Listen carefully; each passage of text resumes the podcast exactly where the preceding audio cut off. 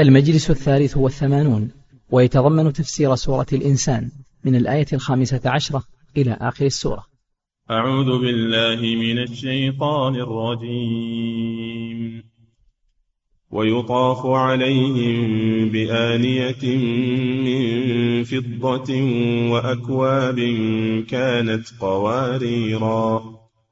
قوارير من فضة قدروها تقديرا ويسقون فيها كأسا كان مزاجها زنجبيلا عينا فيها تسمى سلسبيلا ويطوف عليهم ولدان مخلدون إذا رأيتهم حسبتهم لؤلؤا منثورا. وإذا رأيت ثم رأيت نعيما وملكا كبيرا.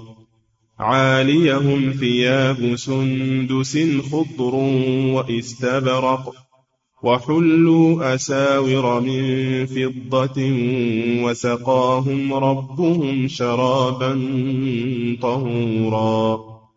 إن هذا كان لكم جزاء وكان سعيكم مشكورا.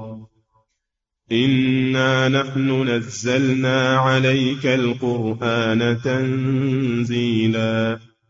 فاصبر لحكم ربك ولا تطع منهم آثما أو كفورا. واذكر اسم ربك بكرة وأصيلا. ومن الليل فاسجد له وسبحه ليلا طويلا. إن هؤلاء يحبون العاجلة ويذرون وراءهم يوما ثقيلا. نحن خلقناهم وشددنا أسرهم وإذا شئنا بدلنا أمثالهم تبديلا. إن هذه تذكرة فمن شاء اتخذ إلى ربه سبيلا وما تشاءون إلا أن يشاء الله إن الله كان عليما حكيما يدخل من يشاء في رحمته والظالمين أعد لهم عذابا أليما. بسم الله الرحمن الرحيم. الحمد لله رب العالمين صلى الله وسلم على نبينا محمد وعلى آله وأصحابه أجمعين. لا زال السياق في ذكر أحوال أهل الجنة وما أعد الله لهم من الكرامة. وذلك أن الله سبحانه وتعالى ذكر في هذه السورة أصنافا من كرامات أهل الجنة وما أعد لهم فيها من أنواع النعيم. قال تعالى ويطاف عليهم يطاف عليهم يعني يطوف عليهم الخدم يطوفون عليهم بالشراب وما يريدونه. طافوا عليهم بصحاف الصحاف جمع صحفة وهي تكون للطعام. يطاف عليهم بصحاف. من ذهب وأكواب. نعم. من ذهب وأكواب وفيها ما تشتهيه الأنفس. يطاف عليهم بصحاف من ذهب. الصحاف تكون من ذهب في الجنة. و والذهب في الدنيا حرام على المؤمنين استعماله على شكل صحاف أو أواني للأكل والشرب. لكن الله يكرم به أهل الجنة يطاف عليهم بآنية من فضة. آنية جمع إناء وهو ما يشرب به بآنية من فضة. كذلك الفضة لا يجوز للمؤمنين يشربوا بها في الدنيا ولكنهم في الجنة يبيحها الله لهم ويحرم منها الكفار بآنية من فضة وأكواب أكواب للشرب وكذلك الآنية تكون للأكل والشرب والأكواب جمع كوب وهو ما يشرب به وأكواب يعني من فضة طاف عليهم بآنية من فضة وأكواب كانت قوارير. قوارير من الزجاج يعني في صفائها في صفائها على شكل القوارير. قوارير من فضة ما هي من الزجاج لكن في صفائها ولونها وجمالها هي في شكل القوارير من الزجاج. ولكنها في مادتها من فضة لأن أواني الجنة من الذهب ومن الفضة وهي مخلوقة للبقاء والدوام. لا تتكسر ولا تتثلم ولا كما في الدنيا. وأكواب كانت قوارير قوارير من فضة. قدروها تقديرا قدرها أهل الجنة على حسب حاجتهم أو قدرها الخدم والغلمان الذين يطوفون بها على أهل الجنة. لا تزيد عن حاجتهم ولا تنقص عن حاجتهم. قدروها بحسب الحاجة لا تزيد ولا ولا تنقص. قوارير من فضة قدروها تقديرا. خلاف الدنيا فإن الماء أو الطعام قد ينقص عن الحاجة قد يزيد عن الحاجة. أما في الجنة ليس فيها زيادة عن حاجتهم وليس فيها نقص عن حاجتهم. الجنة ما فيها إسراف تبذير إنما فيها على قدر الحاجة. ويسقون فيها كأسا يسقون أي أهل الجنة يسقيهم الخدم والكأس المراد به الخمر. الجنة فيها خمر لكنه خمر طيب مسلوبة عنه صفات خمر الدنيا. خمر الدنيا خبيثة محرمة وضارة. وأما خمر الآخرة فهي طيبة ولذيذة وصحية ليس فيها غول ولا تؤثر على العقول كما في خمر. الدنيا يسقون فيها كأسا أي خمرا من خمر الجنة. إن توافقت في الأسماء فهي مختلفة في الحقيقة والصفة. كان مزاجها زنجبيلا. زنجبيل معروف طيب الرائحة حلو المذاق لذيذ المذاق.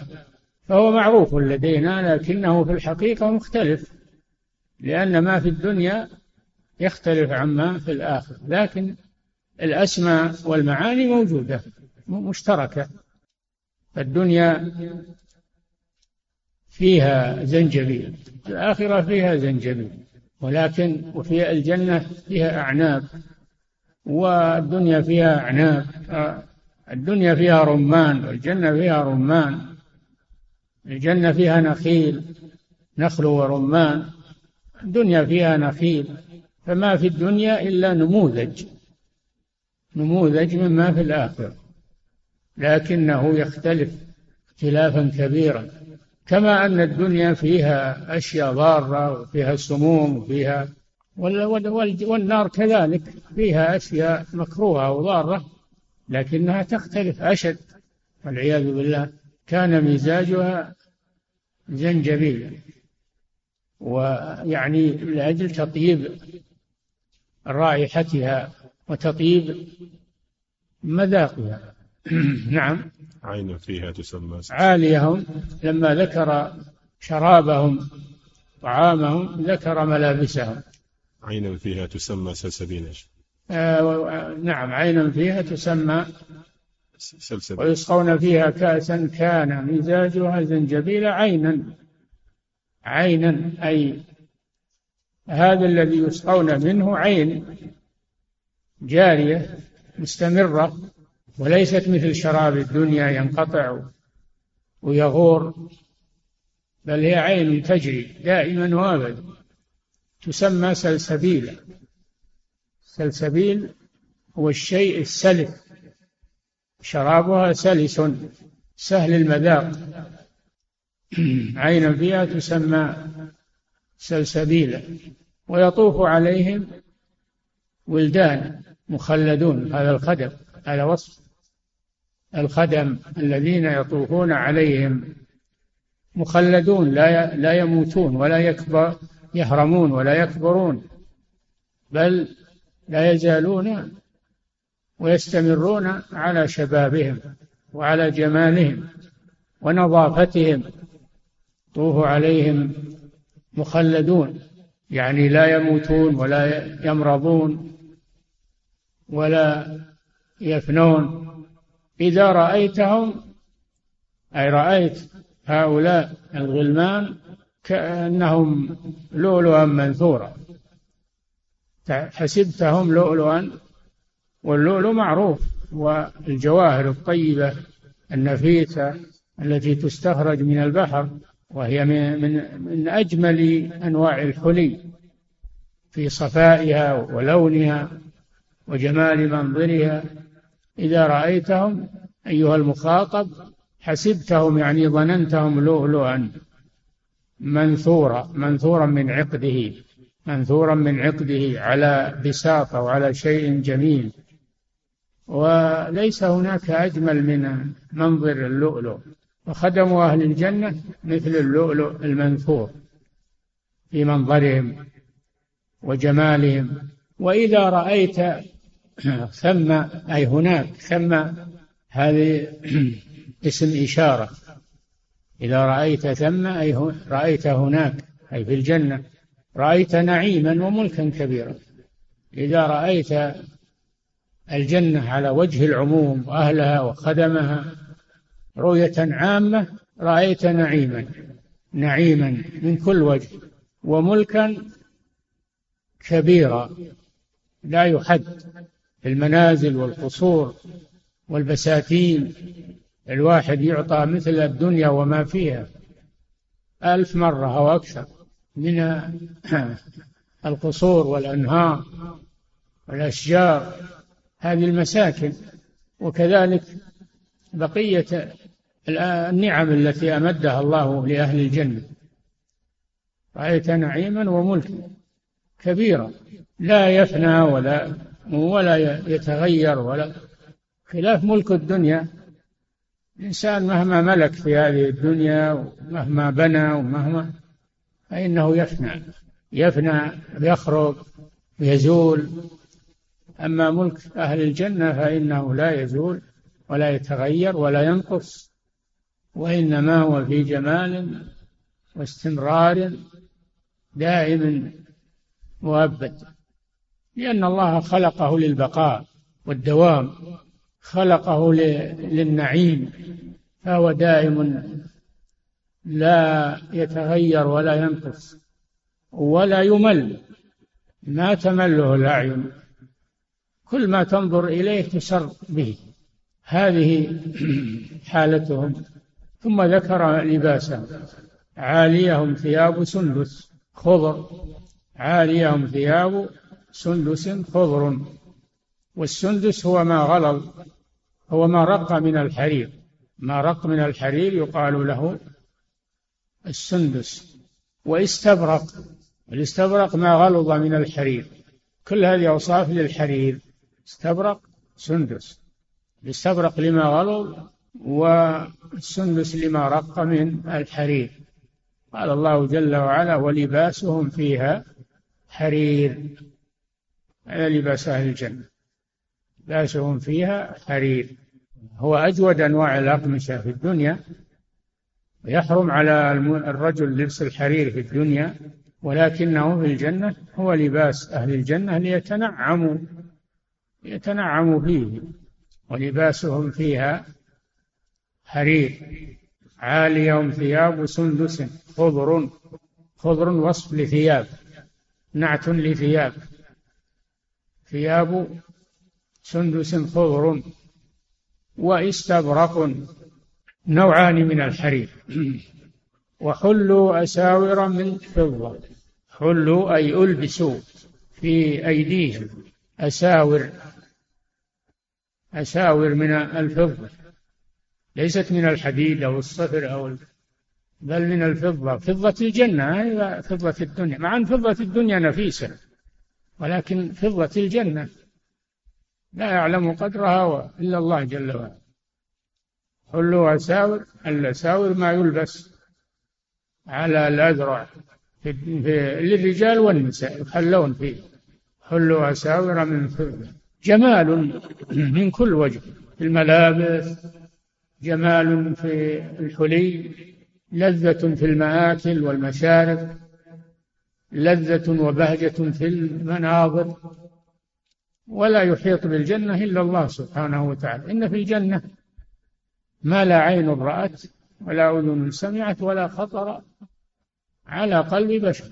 كما قال جل وعلا فلا تعلم نفس ما أخفي لهم فلا تعلم نفس ما أخفي لهم. أخفى الله جل وعلا شيئا من نعيم الجنة لم يذكره لنا لأن عقولنا لا تتحمله لا تتحمله عقولنا. وكما أنهم أخفوا أعمالهم في الدنيا وقاموا في الليل والناس نيام وأخفوا أعمالهم عن الناس فإن الله يخفي جزاءهم لأن الجزاء من جنس العمل. فلا تعلم نفس ما أخفي لهم. من الجزاء والنعيم والسرور. وحلوا أساور من فضة وسقاهم ربهم. سقاهم ربهم. تشريف من الله سبحانه وتعالى. سقاهم ربهم شرابا طهورا. شرابا طهورا للأبدان وللبطون وللقلوب. هذا الشراب يطيب كما أن مظاهرهم طيبة فالله جائزا أيضا يطيب بواطنهم بالشراب الذي يطهر قلوبهم ويطهر صدورهم ويطهر أجوافهم من العلل والأسقام والتغيرات. وأهل الجنة لا يبولون ولا يتغوطون وإنما يصيبهم الرجع إذا أكلوا أو شربوا يصيبهم الرش شيء من العرق رائحته أطيب من المسك. سقاهم ربهم شرابا طهورا طاهرا طهرهم به. كما طهر ظواهرهم طهر بواطنهم. قال الله جل وعلا إن هذا أي الذي ذكرته من هذه الأوصاف كان لكم جزاء. كان لكم يقول الله لأهل الجنة إن هذا الذي ترونه كان لكم جزاء على أي شيء؟ على أعمالكم. جزاء على أعمالكم. الجنة ما تدرك بالتمني وإنما تدرك بالدعاء والعمل الصالح وارتكاب المشقات في الدنيا الأعمال الصالحة بالجهاد بالصيام بقيام الليل بالإنفاق. الجنة غالية كما في الحديث. ألا إن سلعة الله غالية. ألا إن سلعة الله الجنة. فهي لا تدرك بالأماني أو أن الإنسان يحكم لنفسه أنه من أهل الجنة كما قالت اليهود والنصارى لن يدخل الجنة إلا من كان هودا أو نصارى. وقالوا كونوا هودا أو نصارى تهتدوا. والذي يقول ولئن رددت إلى ربي لأجدن خيرا منها منقلبا.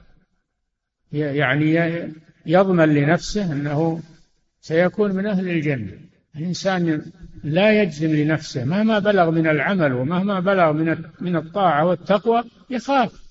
ولا يجزم لنفسه أنه من أهل الجنة. لكنه يبذل السبب والتوفيق من الله سبحانه. وتعالى والعمل ليس ثمنا للجنة وإنما هو سبب لدخول الجنة سبب فقط.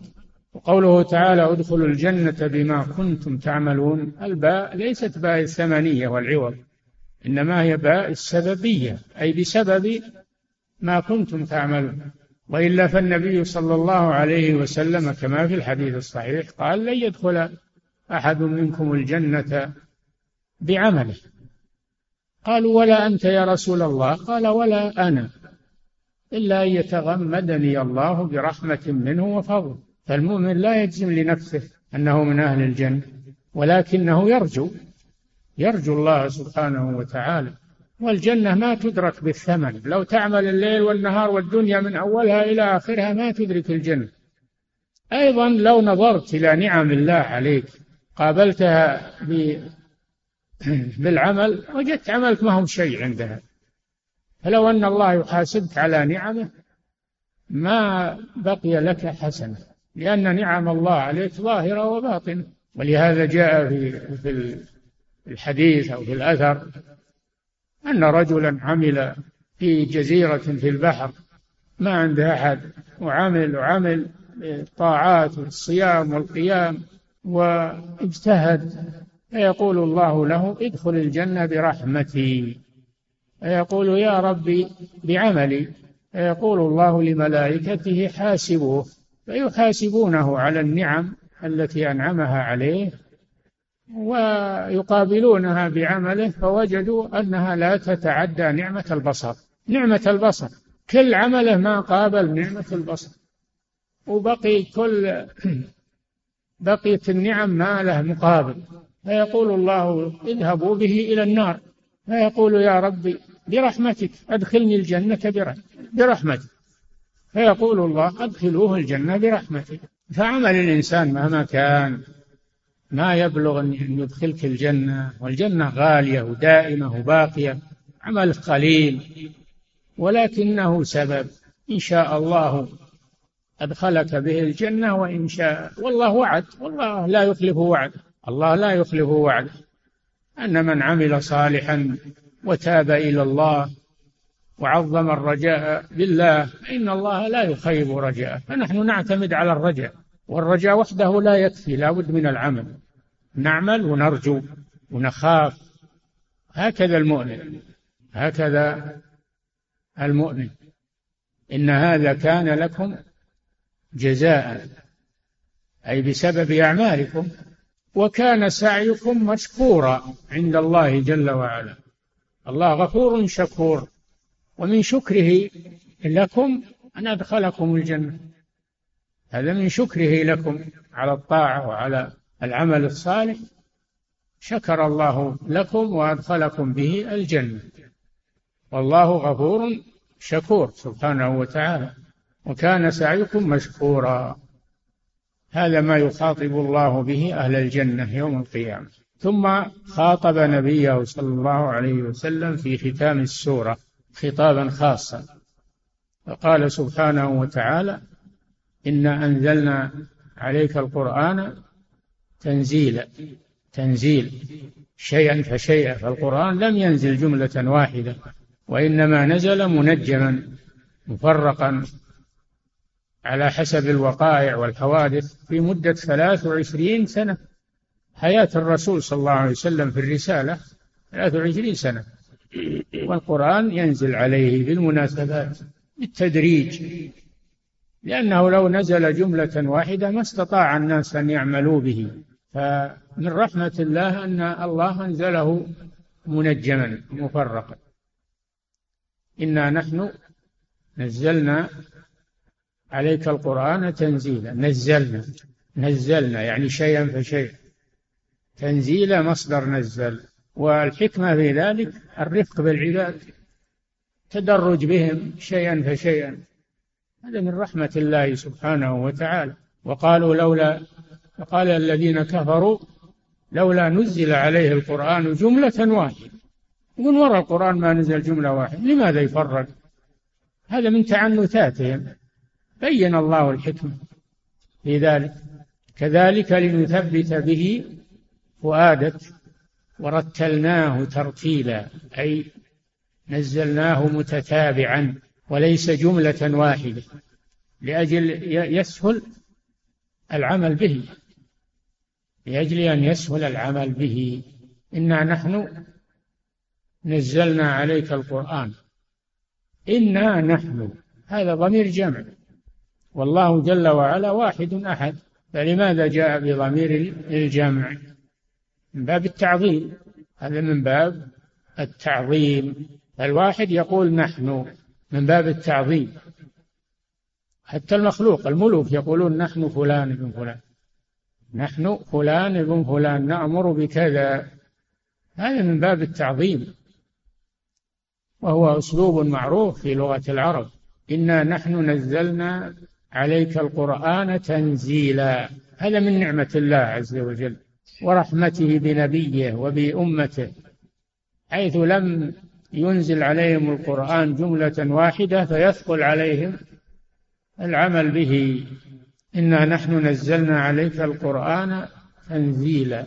هذا يقتضي من الرسول صلى الله عليه وسلم أن يستقبله وأن يتحمل الأمانة ويقوم بالواجب الذي حمله الله إياه بهذا القرآن.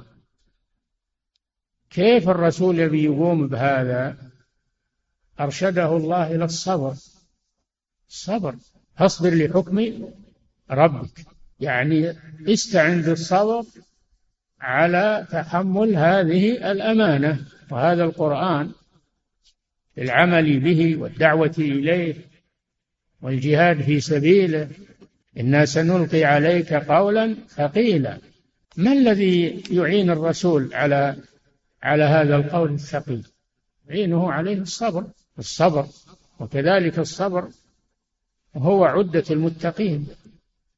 ولولا الصبر ما أخذ اشتغل ولا أخذ عمل شيء. ولكن الصبر يقولون الصبر من الدين بمنزلة الرأس من الجسد. الجسد الذي ليس له رأس ليس فيه حياة. كذلك الدين الذي ليس فيه صبر لا يكون دينا لابد من الصبر. والصبر هو حبس النفس حبس النفس على طاعة الله. الصبر هو الحبس في اللغة. واصبر نفسك مع الذين أي احبس نفسك مع الذين اجلس معهم. فهو في اللغة هو الحبس. والمراد به هنا حبس النفس على طاعة الله سبحانه وتعالى. وهو ثلاثة أنواع. صبر على طاعة الله. لأن الطاعة فيها مشقة. يحتاج إلى صبر. اللي ما عنده صبر ما يمكن يقوم بالطاعة. لو قام يوم ما يقوم اليوم الثاني. لابد من صبر. صبر على طاعة الله. الثاني صبر عن محارم الله.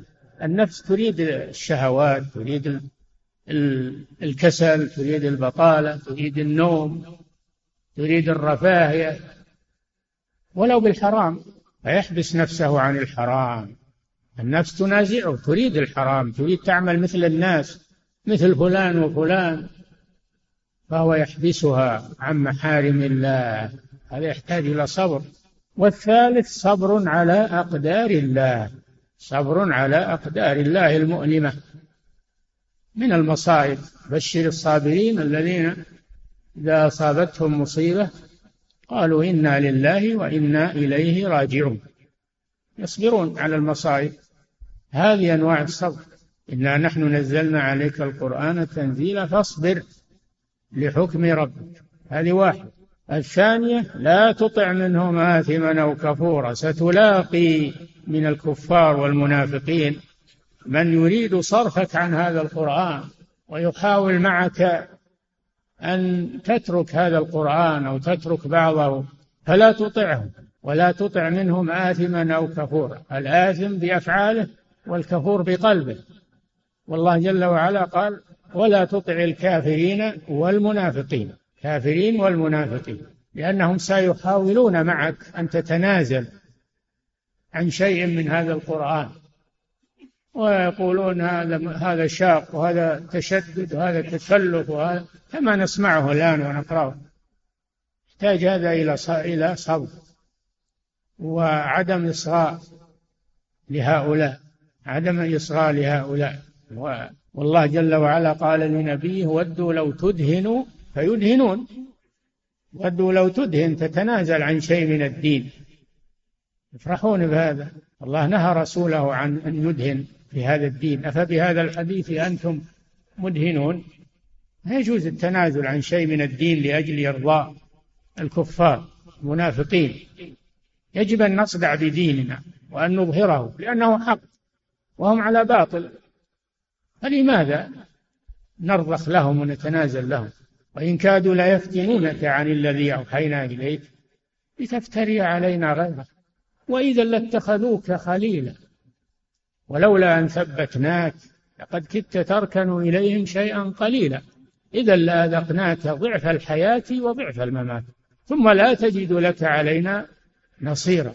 يحاولونهم دائما مع الرسول ويحاولون بعد الرسول. دائما إلى الآن وإلى أن تقوم الساعة هم يحاولون في هذا الدين. لأنه ثقيل عليهم. ويبين باطلهم ويفضحهم هم ما يريدون هذا. فلا هذا تعليم للرسول وتعليم للأمة أنها لا ترضخ للكفار والمنافقين في كل زمان ومكان ولا تطع منهم آثما أو كفورا. الأمر الثالث مما يستعين به على هذا الحمل واذكر اسم ربك بكرة وأصيلا لازم الذكر والدعاء والاستغفار في الصباح والمساء في الأوراد الشرعية والأذكار والأدعية. هذا يعينك على مشاق الحياة يعينك على العمل. الذكر ما هو سهل يحيي القلب ويعينك وينشطك على العبادة. في الصباح أول النهار بكرة أول النهار وأصيلا آخر النهار. واذكر اسم ربك بكرة وأصيلا هذا مما يعينك على القيام بهذا الحمل. وهو العمل بهذا القرآن الذي نزله الله عليك تنزيلا. إنا نحن نزلنا عليك القرآن تنزيلا. بماذا تقابل هذا القرآن؟ بهذه الأمور الثلاث اصبر لحكم ربك. هذا واحد. لا تطع منهم آثما أو كفورا. واذكر اسم ربك بكرة وأصيلا. ومن الليل فاسجد له. هذا يعينك أيضا. هذا الرابع. رابع يعينك على تحمل المسؤولية من الليل ومن الليل فاسجد له. لله عز وجل تهجد. من الليل هذا يعينك. ومن الليل فاسجد له. لله عز وجل قيام الليل يعينك. مع الفرائض مع القيام بالفرائض. وقيام الليل له تأثير عجيب في في المسلم. إذا اعتاده وإذا داوم عليه ولو كان قليلا. ولهذا قال ومن الليل ما قال والليل كله اسجد من الليل. خصص جزء من الليل داوم عليه يعينك على دنياك وآخرتك. ومن الليل فاسجد له. نعم؟ سبحه ليلا طويلا. وسبحه نزه الله سبحانه وتعالى. سبح الله نزهه عما لا يليق به. ومن الليل فاسجد له. وسبحه ليلا طويلا.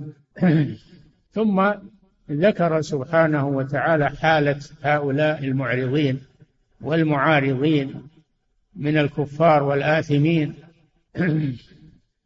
قال إن هؤلاء يحبون العاجلة. هل يحاولون معك تتنازل عن القرآن؟ لماذا؟ وش السبب؟ لأنهم يحبون العاجلة الدنيا. وهذا القرآن هذا القرآن يحذرهم من الدنيا ومن الاغترار بها ومن ويريد منهم أن يعملوا للآخرة وهم لا يؤمنون بالآخرة. يريدون الدنيا فقط. إن هؤلاء يحبون العاجلة وهي الدنيا. ويذرون وراءهم يعني يتركون وراءهم يوما ثقيلا. ما هو هذا اليوم؟ يوم القيامة. لا يؤمنون به. فهم يحاولون مع الرسول أنه يتنازل عن شيء من الدين وعن الأوامر. والنواهي يقولون هذا تشدد. أنتم تسمعون الآن تشدد التسامح.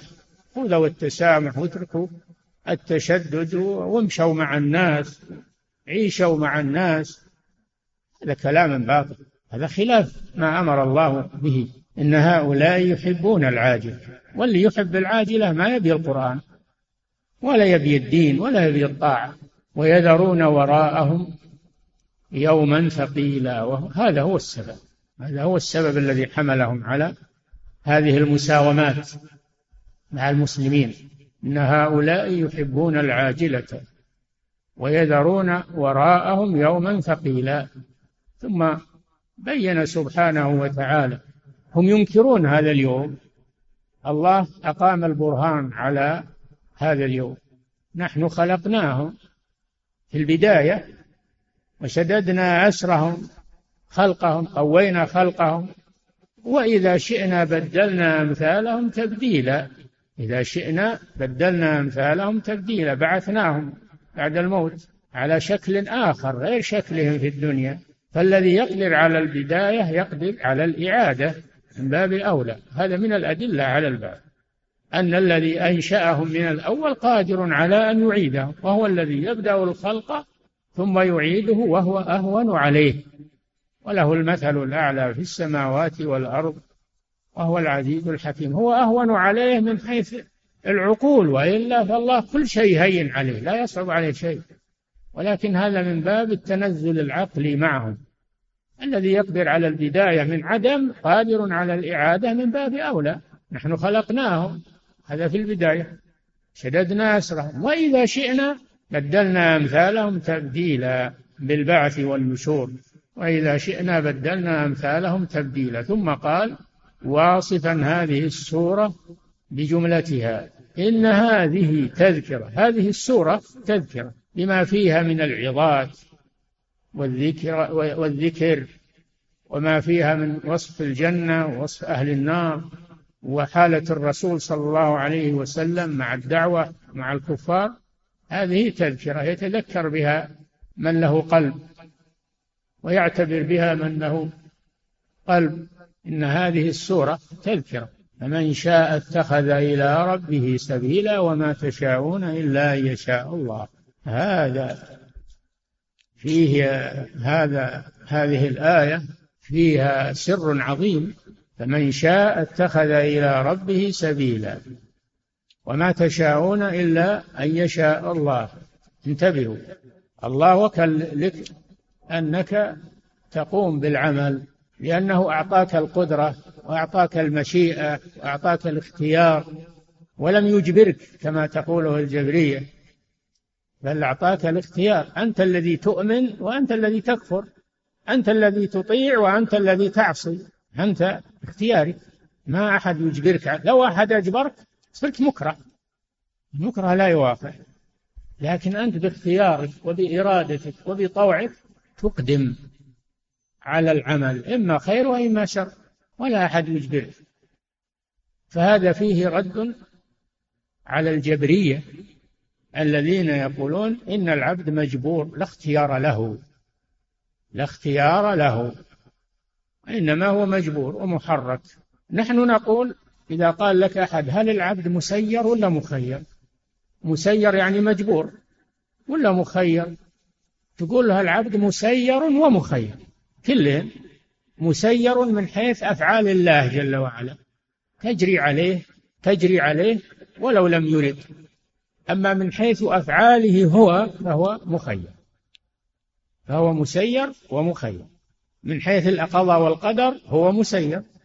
لا ينفك عن قضاء الله وقدره ومن حيث أفعاله هو فهو مخير. هو الذي يطيع وهو الذي يعصي وهو الذي يسلم وهو الذي يكفر. فهو مخير من ناحية عمله. فإن قلت الإنسان مسير فقط أنت مخطئ. وإن قلت إنه مخير فقط فأنت مخطئ. فلا بد أن تقول هو مسير ومخير كما في هذه الآيات. وما تشاءون إلا أن يشاء الله. فهذا قوله وما تشاءون إلا أن يشاء الله. هذا فيه رد على القدرية. عندنا طرفان. الجبرية يقولون إن العبد مجبور. إن العبد مجبور ولا اختيار له. لو كان مجبورا ولا اختيار له كيف يعذب؟ هذا ظلم. لا يعذب. لا يعذبه الله إلا على أفعاله هو. لا على أفعال الله سبحانه وتعالى على أفعاله هو. فهذا في رد على الجبرية. وما تشاءون إلا أن يشاء الله هذا رد على القدرية الذين يقولون العبد مسير فقط. العبد مخير فقط. العبد مخير فقط وليس مسيرا فهو الذي يفعل الطاعة والمعصية ولم يقدرها الله عليه. وليس لله دخل في أفعاله. هذا كلام القدرية من المعتزلة. ومن نحى نحوهم الذين ينفون القدر ويقولون المرء يخلق فعل نفسه باستقلال. هكذا يقولون قبحهم. أهل السنة والجماعة كما ذكرت لكم يقولون العبد مسير ومخير من جهة أفعال الله هو مسير من جهة أفعاله هو هو مخير. ولهذا قال وما تشاءون إلا أن يشاء الله. مشيئة العبد مربوطة بمشيئة الله سبحانه وتعالى. ليس مستقلا كما تقوله المعتزلة وليس مجبرا كما تقوله الجبرية. وما تشاءون إلا أن يشاء الله. إن الله كان عليما حكيما. إن الله كان عليما لا يخفى عليه شيء حكيما في أفعاله أقداره حكمة. من الله سبحانه وتعالى. يدخل من يشاء في رحمته. يدخل من يشاء في رحمته. بمعنى أنه يهديه وييسر له الخير ويفتح له باب العمل الصالح إذا رحمه الله. ما تشاءون إلا أن يشاء الله. والظالمين أعد لهم عذابا أليما. فالهداية بيد الله سبحانه وتعالى. والسبب من عندك أنت فإذا أردت أن يهديك الله فافعل السبب بالنية الصالحة والعمل الصالح. والله جل وعلا ييسر لك الخير كما قال تعالى فأما من أعطى إن سعيكم لشتى فأما من أعطى واتقى وصدق بالحسنى فسنيسره لليسرى. شوف أعطى واتقى وصدق بالحسنى من هو؟ من هو اللي أعطى واتقى وصدق بالحسنى ها؟ العبد. فأما من أعطى واتقى وصدق بالحسنى هذه أفعال من؟ أفعال العبد. فسنيسره لليسرى. هذا هذا فعل من؟ فعل الله جل وعلا. فعل الله. فالله جل وعلا إذا علم من عبده الخير وإرادة الخير والعبد فعل السبب يسر الله له. والله لا يضيع أجر من أحسن عملا فسنيسره لليسر. وأما من بخل واستغنى وكذب بالحسنى فسنيسره للعسرى من فعل أسباب الشر يسره الله للشر. عقوبة له. ومن فعل أسباب الخير يسر الله له أسباب الخير جزاء له على ذلك. فصار الأمر معلقا أنت تسعد أو تشقى بسبب أفعالك بسبب أفعالك لا لا بسبب أفعال غيرك. والله علق الجزاء على العمل خيرا أو شرا. على العمل العمل منين يصدر؟ من العبد. وما تشاءون إلا أن يشاء الله. إن الله كان عليما حكيما. يدخل من يشاء في رحمته. المنة من الله سبحانه وتعالى. والظالمين أعد لهم عذابا أليما. هذا الرحمة لأهل الخير وأهل الإحسان والعذاب الأليم لأهل الظلم والطغيان. ولا يظلم ربك أحدا. والله تعالى أعلم. صلى الله وسلم على نبينا محمد على آله وأصحابه أجمعين. نعم. فضيلة الشيخ حفظكم الله هذا سائل يقول هل يصح أن يقال على ثوب المرأة ذو اللون الأخضر أنه لباس أهل الجنة من حيث اللون وليس الشكل؟ هل يصح أن يقال على لباس المرأة باللون الأخضر أنه لباس أهل الجنة. لا ما يحدد للمرأة لون من الملابس قال هذا لباس. كل اللباس اللائق بالمرأة كل اللباس اللائق بالمرأة كله مباح ولله الحمد. وليس منه شيء يقال هذا من لباس أهل الجنة. ما في الدنيا شيء مما في الجنة. فكل الألوان اللائقة بالنساء كلها مباحة. أخضر أسود آه، أصفر أي لون يليق بالنساء. نعم. فضيلة الشيخ حفظكم الله يقول السائل ذكر فضيلتكم أن الذهب محرم على الرجال في الدنيا. فهل هذا التحريم خاص بما يؤكل أو يشرب؟ أم يشمل لبس الساعة والقلم والنظارات محرم على الرجل استعماله لباسا سواء كان خاتما أو كان قلما أو دواتا الرجل لا يستعمل الذهب إلا ما رخص فيه من قبيعة السيف وحلية المنطقة وما أشبه ذلك أو ربط الأسنان بالذهب إذا احتاج إلى ذلك جاز له لأن الذهب لا يصدى في الفم. يجوز أن يربط الأسنان بالذهب للحاجة. وأما من لأجل الزينة فحرام على الرجل. نعم. في ملابسه في في ساعته في قلمه في خاتمه كله حرام. نعم. فضيلة الشيخ أحسن الله إليكم في قوله تعالى ويطوف عليهم هل يؤخذ من هذه الآية جواز أن يجعل الرجل المسلم له خدم يطوفون عليه وعلى أهل بيته بالطعام والشراب؟ أم هذا من الكبر؟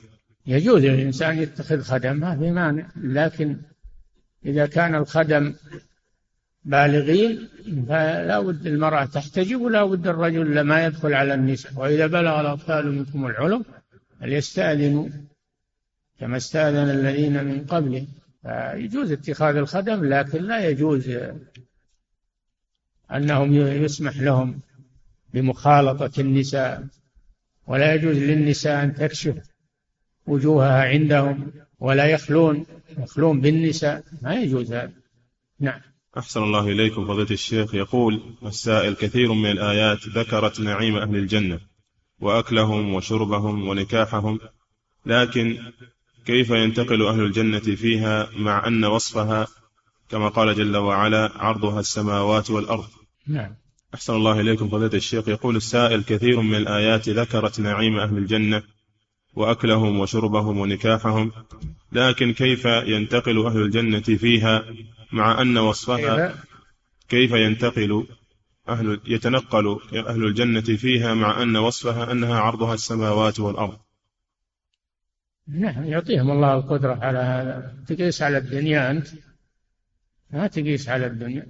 يعطيهم الله قوة وقدرة حيث يطوفون في ممالكهم ومساكنهم وغرفهم بسهولة نعم. أحسن الله إليكم. ذكرتم أنواع الصبر الثلاثة فأيها أفضل؟ كلها تساوية لابد منها جميعا. نعم. يقول السائل حفظكم الله علمت أن بعض أهل الجنة يتمنى الولد فيعطى ذلك. فهل علمت أن بعض أهل الجنة يتمنى الولد فيعطى ذلك؟ يتمنى الولد. الولد. نعم. نعم. يقول فيعطى ذلك. فهل هذا الولد فهل هذا الولد يتربى مع أبيه في الجنة وهو صغير؟ الله أعلم. نحن لا نقول في الجنة ولا في علم الغيب إلا بما إلا بدليل. لا نعلم. ما, ما أثبته الدليل أثبتنا وما لم يذكره الدليل توقفنا عنه. وما نفاه الدليل نفينا نعم. يقول أحسن الله إليكم حديث ذهب الظمأ وابتلت العروق وثبت الأجر إن شاء الله. هل هو حديث صحيح يقال عند الفطور؟ هو وارد عن الرسول صلى الله عليه وسلم من من حيث الصحة يحتاج إلى إلى بحث. نعم. يقول أحسن الله إليكم إمام صلى صلاة العيد وسهى وترك التكبيرات الخمس في الركعة الثانية ثم سجد للسهو قبل السلام.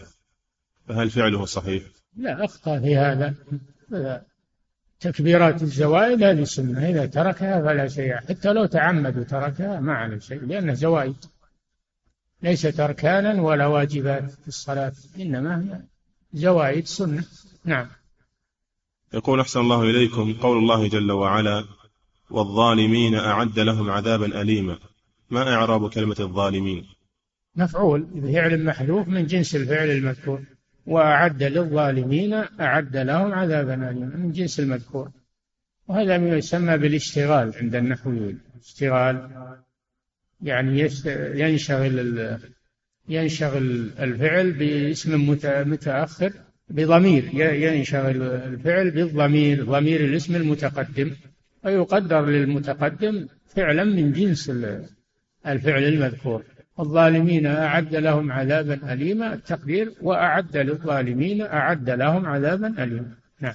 يقول أحسن الله إليكم في نفس الآية هل المراد بالظالمين المشركين والكفار فقط أم هو عام؟ نعم الظلم عام هنا. المراد به الظلم عام الظلم بالشرك والظلم بالكفر والظلم بالمعاصي. نعم. يقول أحسن الله إليكم سألت عن سعر الجرام للذهب عيار 18 فوجدته يقل عن جرام الذهب من عيار 21 ب 30 ريال تقريبا. فكيف يكون النصاب منهما واحدا؟ هو بالنصاب بالقيمة النصاب بالوزن. 93 جرام هذا نصاب الذهب. 20 مثقال قدرها بالجرامات الحديثة الآن 93 جرام. ما هو بالقيمة فهذا بالوزن. نعم. يقول أحسن الله إليكم هل يجوز السفر إلى بلاد الشرك لأجل الدعوة إلى الله عز وجل؟ نعم. إذا كان عنده مقدرة على الدعوة إلى الله في بلاد الكفار فيذهب إلى إلى هناك ويدعو إلى الله عز وجل. نعم. يقول أحسن الله إليكم هل يجوز صرف الزكاة في بيت جعل وقفا لله تعالى لإصلاح ذلك البيت؟ لا. الزكاة تصرف للمصارف الثمانية ما تصرف للمشاريع للأوقاف وغيرها والمساجد والمدارس لا. ما تصرف الزكاة فيه تصرف في المصارف الثمانية لأن الله حصرها فيها. إنما الصدقات للفقراء إلى آخر الآية. نعم. يقول أحسن الله إليكم التبرع بالدم هل يجوز بأجرة مادية؟ يجوز إيش؟ التبرع بالدم بأجرة مادية. نعم التبرع بالدم هل يجوز بمقابل أجرة مادية؟ بيع ما يجوز. ما يجوز بيع الدم لأنه حرام ولا يباع لكن يجوز التبرع به للإسعاف إسعاف المحتاجين ولا يشترط ثمنا.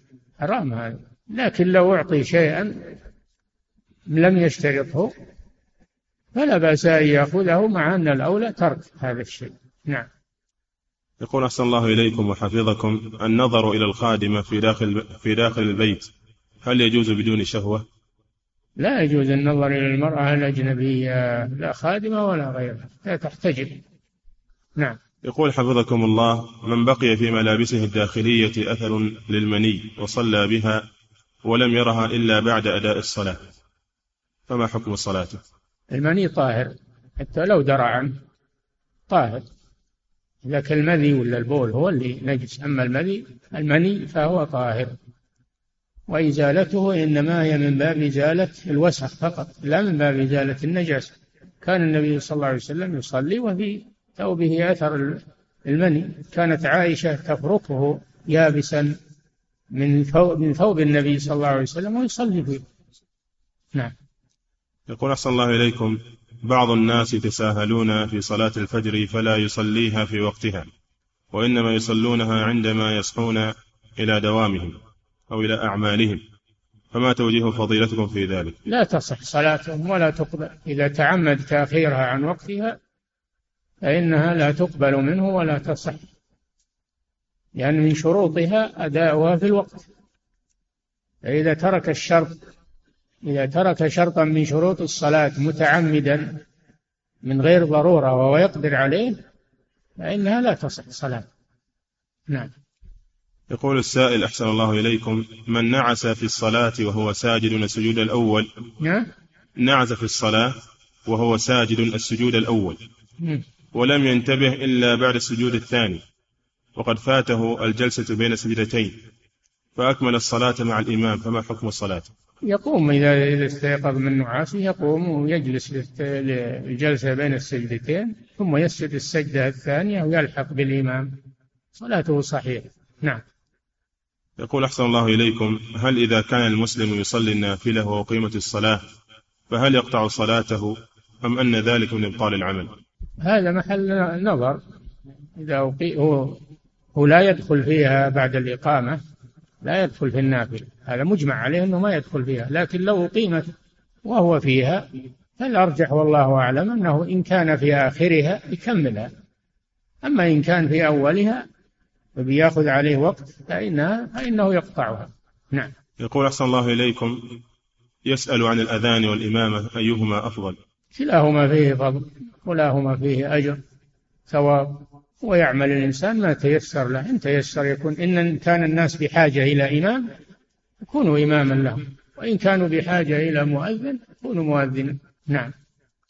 يقول أحسن الله إليكم خرج القيء من جوفه فهل ذلك ينقض الوضوء؟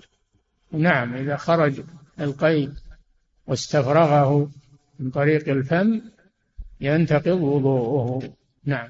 أحسن الله إليكم. يقول السائل إحدى الأخوات كانت حاملا بسبب الزنا قبل ست سنوات وأسقطت الجنين فماذا عليها أن تفعل مع العلم أنها لم تكن على استقامة في تلك الحال؟ إذا كان الجنين نفخت فيه الروح بلغ أربعة أشهر نفخت فيه الروح فإنها مخطئة وقاتلة لنفس فعليها التوبة إلى الله وعليها الكفارة. لا هي متعمدة ما عليها كفارة لأنها متعمدة. عليها التوبة إلى الله لا تعود لمثل هذا لأنها قتلت نفسا أما إن كان دون أربعة أشهر ولم تنفخ فيه الروح فهي أخطأت لكن ليس عليها شيء. نعم. يقول أحسن الله إليكم. أشكل علي الجمع بين حديثين حديث غط فخذك فإنه عورة وحديث دخول أبي بكر وعمر على النبي صلى الله عليه وسلم. وكان جزءا من فخذه صلى الله عليه وسلم مكشوفا. فلما دخل عثمان غطاه وقال ألا أستحي من رجل تستحي منه الملائكة. فكيف الجمع بين الحديثين؟ نعم الحديث مختلفة في هذا والعلماء مختلفون هل الفخذ من العورة أو هو ليس من العورة؟ والراجح والله أعلم أنه من العورة. إذا تعارض حديثان أحدهما يدل على تحريم والآخر يدل على الإباحة يقدم الذي يدل على التحريم لأنه أحوط نعم. يقول أحسن الله إليكم رجل غلبه النوم فلم يستيقظ لصلاة الفجر إلا والإمام في الركعة الأخيرة أو التشهد الأخير وذهب بسيارته يبحث عن مسجد يصلي كي يلحق به ويدرك الجماعة. فهل فعله صحيح أم يصلي في بيته؟ فعله صحيح. إذا كان يرجو أنه يجد مسجد يصلي يصلي مع الجماعة فعله صحيح. طيب. أما إذا كان الناس صلوا ولا يغلب على ظنه أنه ما يجد مسجد يصلي في بيته. نعم. يقول أحسن الله إليكم هل تشترط الطهارة لصلاة الجنازة؟ نعم. من شروط صحة صلاة الجنازة الطهارة أن يغسل الميت المصلى عليه وأن يتوضأ المصلي. لا بد منها لأنه صلاة. ومن شروط صحة الصلاة الطهارة. نعم. يقول أحسن الله إليكم يريد أن يضيف أذكارا من عنده على أذكار الصباح والمساء فهل ما, ما دامت ما تخالف الأذكار الواردة في الكتاب والسنة لا مانع. الإكثار من الأذكار والإكثار من الدعاء ليس فيه مانع بشرط أن لا يأتي بما يخالف الكتاب والسنة. تكون أذكارا موافقة لما في الكتاب والسنة. نعم. انتهت أحسن الله الله تعالى أعلم.